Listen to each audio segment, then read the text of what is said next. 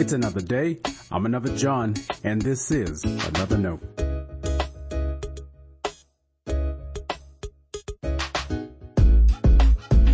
Today's edition of Another Note is titled Continuing Pentecost. Our scripture reference today is 1 Corinthians chapter 12 verses 4 through 11. As always, may the Lord add his blessing to the reading and hearing of his holy word.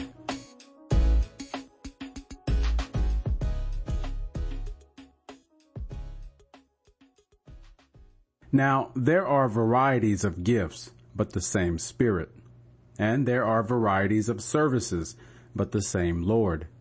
And there are varieties of activities, but it is the same God who activates all of them in everyone. To each is given the manifestation of the Spirit for the common good. To one is given through the Spirit the utterance of wisdom, and to another the utterance of knowledge according to the same Spirit. To another faith by the same Spirit.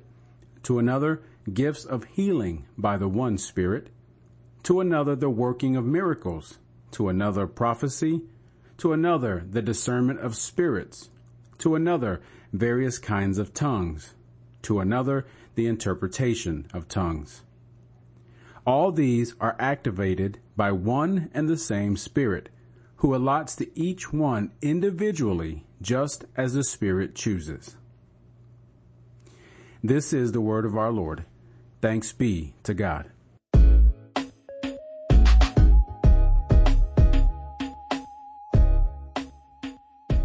I'm not sure our hyper individualized faith understands the immensity of what happened at Pentecost. Yes, we know the Holy Spirit rested over the disciples. We say that was the moment the church was born. I'm convinced it's something much greater. For the last several weeks, I've been reflecting on the ascension of Jesus. In particular, how Luke describes what happened has caught my attention. According to Luke, Jesus told the disciples to wait in Jerusalem. We know now that is where they would experience the outpouring of God's Spirit as the people of God celebrated Pentecost. But it's what Jesus told them to wait for that strikes me. Many translations depict Jesus' words to be something like, remain in the city until you have been clothed with power from on high. That makes me think of how Colossians 3 encourages believers to clothe themselves in love. It's not an outfit, of course. It's an inherited quality. As much as love defines who we are to be as the body of Christ, Jesus wanted his disciples to know the power they would inherit too. And that's what makes what happened at Pentecost so important. The church wasn't formed at that moment. It was fully clothed, empowered, and fully equipped to begin its work without Jesus. Now, most of us are okay with that so far. I'm just not convinced we're convinced enough.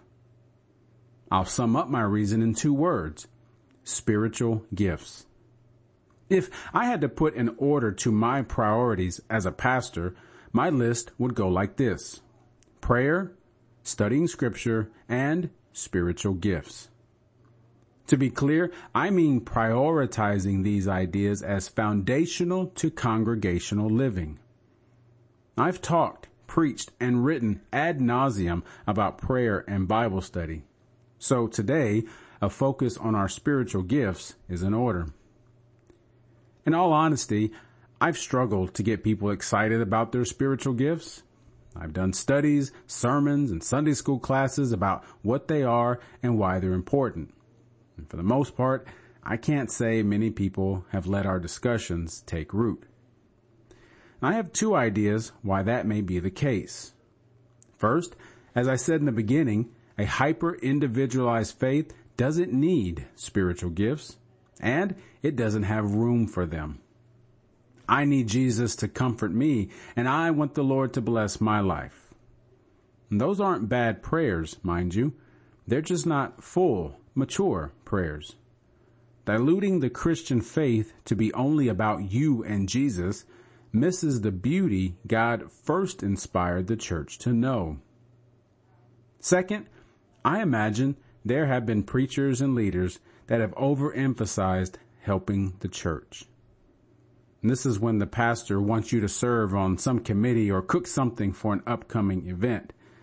Without getting too long-winded about it, this is the busy full model of doing church.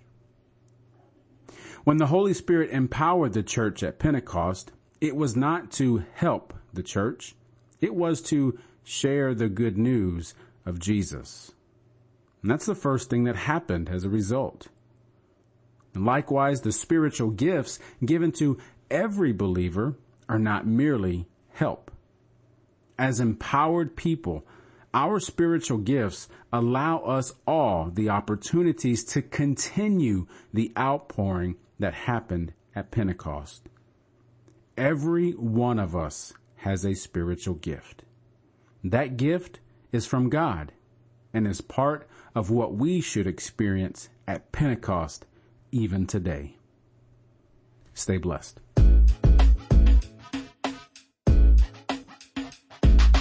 Thanks for always supporting Another Note. This is our daily devotional. I'll keep writing and recording as long as you keep listening and we keep growing. If you ever find another note on iTunes or anywhere else podcasts are available, make sure to leave a review so others can join us The easiest way to connect with me is online at anotherjohn.com. God be with you.